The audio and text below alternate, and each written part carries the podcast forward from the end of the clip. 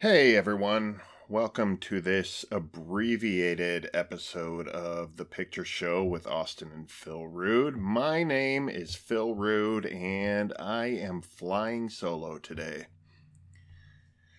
I talked at the end of our episode on It, Chapter 1, about how I had watched Friday the 13th, Part 2, just for kicks, without ever having seen any of the series aside from the original and really having no background. I'm not attached to this series at all.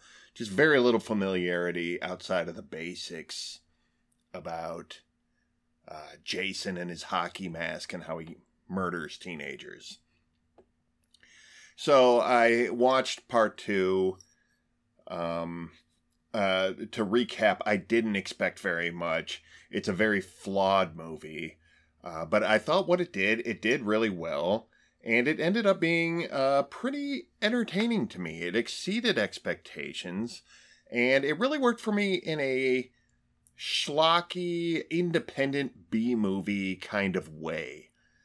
Uh, you know, that said, I thought, why not keep going? Why not see if the series keeps this up and if these really are kind of entertaining B movies that are a lot of fun. And so I uh, I followed up part two. Uh, part two is a regular uh, number two. Um, you know, as as we write it here uh, in in a numeric. So last night I followed up part two, and part two is written the number two uh, with part three, where three is written as a Roman numeral. So, you know, consistency already wavering in this series. And uh, yeah, consistency of quality also kind of wavering. Uh, the movie, part three, is a rehash of the second one plot wise, which is really just a rehash of the original. Uh, so already it's just showing that uh, the series is creatively bankrupt by the third chapter. We're just going to do this thing over and over again. I kind of expected that, but uh, I thought maybe there'll still be some entertaining aspects to it. Uh, unfortunately, all the characters are very annoying and terrible, with the possible exception of uh, the Volkswagen Bug that has its windshield smashed by a biker with a chain. Uh, also, it was originally presented in 3D, which means the movie is super focused on the gimmick, on showing making 3D shots, uh, way more than storytelling. Um, so it, it just is sort of falling apart already. Uh, now for the things I liked. Uh, there's no more bag over the head. Jason gets his mask in this movie, his iconic hockey mask. Uh, this is the one where he gets it about halfway through. He gets it, and I see this as a real positive attribute, not only to this movie, but to Jason. Just because you're a psychotic, deformed serial killer doesn't mean you can't give yourself a glow up by accessorizing in a smart and unique way. Good job on the self care, Jason. If you feel successful, you will be successful. And you are one of the top serial killers in the world for this reason. Uh, the next thing I liked uh, was that the cast was so annoying that every time one of them got killed, it was like a little victory. It, the the audience just felt good. Okay, now I don't have to deal with this guy. See you later, guy who walks on his hands all the time. Uh, uh good to see you leaving the movie, prankster who looks like Seth Rogen. Sorry you got your head crushed, farm boy, who is about a step away from giving a roofie to our final girl. Uh, it's it's just good to see these characters that you don't like exit the movie one at a time. Um, uh, next on the list of positives is uh, side boob.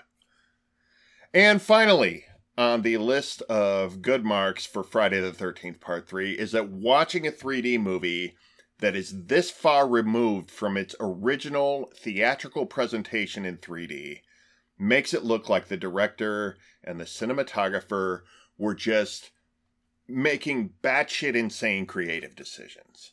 There's no reason for a five minute sequence of a guy with a yo yo coming right at the camera, uh, or an unbroken uh, long shot uh, from overhead of two characters juggling fruit. Uh, there's no reason for it other than to have it coming at the camera so that kids in 1981 who are smoking in the balcony and wearing those terrible red and blue lensed 3D glasses can go, Whoa, it's coming right at me. There's no reason for it. And 40 years removed from it, it just looks like a hack director who's trying to make an art house movie with just nonsensical shots that have no meaning behind them. And somehow, watching it in this context makes it better. It makes it a worse movie, but the experience of it is funnier. I just, I laughed every time there was an obvious 3D shot, and it starts immediately. Immediately, there is a, a character with a pole and he's looking straight into the camera to make sure he's lining it up correctly and and making the pole come uh, straight out at it. It's just it's so gratuitous that it is actually hilarious. And uh, for for these reasons, I found part three to be not a very good movie, but still kind of an enjoyable watch. We're we're starting to slide already. Uh, the fact that they they made such a terrible gimmick um, uh, was was kind of in a weird way kind of the saving grace of this movie. Helped me get through it.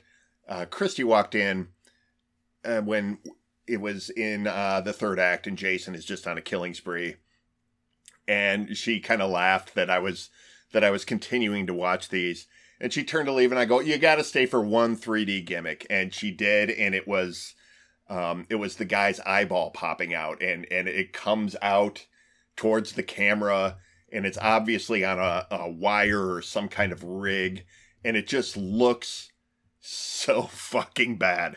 And we just we howled laughing at it. It was it was so bad uh, that it was so good. Um but that's going to do it for me right now. This was just a quick update to let you know how my trip uh, through the Friday the third, uh, my trip to Camp Crystal Lake is going. A smart person would punch out now and go, okay, I've experienced a couple of these movies. I see what they are. I'm getting out. But I'm trying to live out my Halloween month as a character in one of these movies which means I'm going to stick around far longer than I should. And I am going to uh, watch part four. Uh, so I will be back to tell you how that went uh, and also to reveal whether part four is a a written English style four or a Roman numeral four, or maybe it's four spelled out. Um, I, I don't know. I have not looked that far ahead, but I will update you on that. Um, and let you know if we just keep getting more and more consistent with these, or inconsistent with these. I'm sorry. Anyway, that's going to do it for me. Uh, check back. I will let you know how how this goes, and you can just listen to this as a document of my slow descent into madness. Uh, reporting from Camp Crystal Lake, this is Phil. I'll talk to you next time. Ch-ch-ch-ch.